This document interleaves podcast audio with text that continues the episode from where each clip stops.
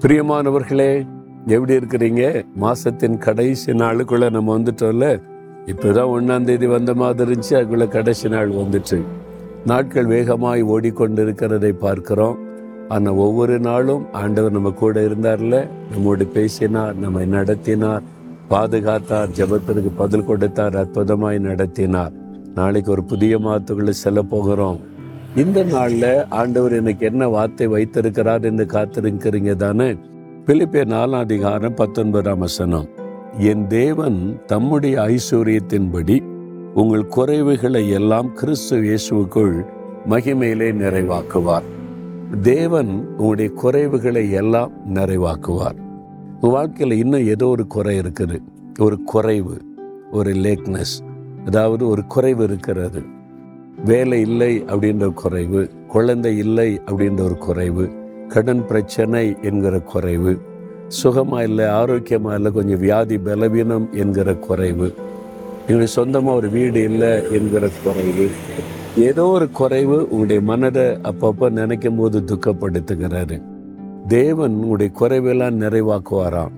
அதுக்கு இடம் வாங்கணும் வீடு கட்டணும் இது மாதிரி சொன்னால் நிறைய பணம் ஆகுமே அப்படின்னா தேவன் தம்முடைய ஐஸ்வர்யத்தின்படி பரலோகத்தின் ஐஸ்வர்யத்தின்படி உடைய குறைவை நிறைவாக்குவாராம்.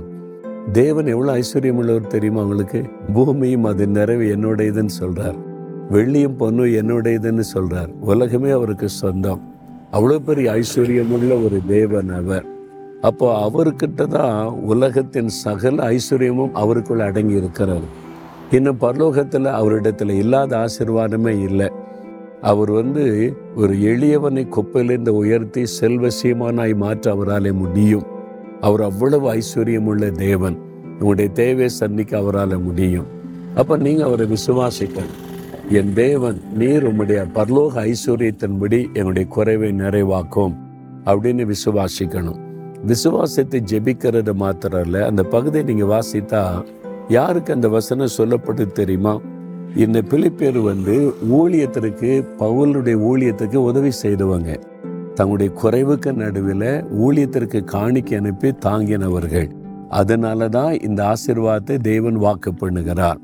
அப்போ ஆண்டவுடைய ஊழியத்துக்கு யார் யார் உதவியாக இருக்கீங்களோ உங்கள் சபைக்கு சுவிசேஷ அறிவிக்க மிஷினரி ஊழியத்திற்கு தேவனுடைய ராஜ்யம் தேசத்தில் கட்டப்பட யார் யார் நீங்கள் தியாகத்தோடு கொடுக்குறீங்களோ உங்களுக்கு தான் இந்த வாக்கு தத்தத்தின் ஆசிர்வாதம். அப்படி கொடுக்க கொடுக்க கொடுக்க ஐஸ்வர்யமுள்ள தேவன் உங்களை அளவில்லாமல் ஆசிர்வதித்து குறையே இல்லை. எங்களை நிறைவாய் தேவன் ஆசிர்வதித்திருக்கிறார் என்று சொல்லும்படி செய்வார். அப்படின்னு அப்படி செய்கிறீங்களா இன்றைக்கு? அன்றுவரை நானும் உம்முடைய ராஜ்யம் கட்டப்பட உம்முடைய சுவிசேஷம் அறிவிக்கப்பட உம்முடைய நாமம் மகிமைப்பட நீர் எனக்கு தருகிறதுல தியாகத்தோடு நான் கொடுப்பேன். என்னை அர்ப்பணித்துக் கொள்ளுங்க. இந்த வாக்கு தத்தத்தின் ஆசீர்வாதம் உங்களுடைய வாழ்க்கையில உண்டாகும். எல்லா குறைவுகளையும் நிறைவாயிரும் எத்தனை கோடி கடனா இருந்தாலும் அதை மாற்றுகிற ஐஸ்வர்யம் தேவனுடைய கரத்தில் இருக்கிறது. எவ்வளவு பெரிய தேவைக்கு நடுவில் இருந்தாலும் அதை சந்திக்கக்கூடிய ஐஸ்வர்யம் உள்ள தேவன் இயேசு கிறிஸ்து. அவருடைய ஐஸ்வர்யத்தின்படி உங்களை ஆசீர்வதிப்பார். ஜெபிக்கலாமா? ஆண்டவரே எங்களுடைய குறைவை நிறைவாக்குவேன் என்று வாக்கு கொடுத்தேன் இந்த மகன் இந்த மகள் ஏதோ ஒரு காரியத்தில் குறைவுபட்டு கலங்கி நிற்கிறாங்க. இன்றைக்கு அந்த குறைவு நிறைவாக்கப்படணும். இன்றைக்கு அவருடைய தேவை சந்திக்கப்படணும்.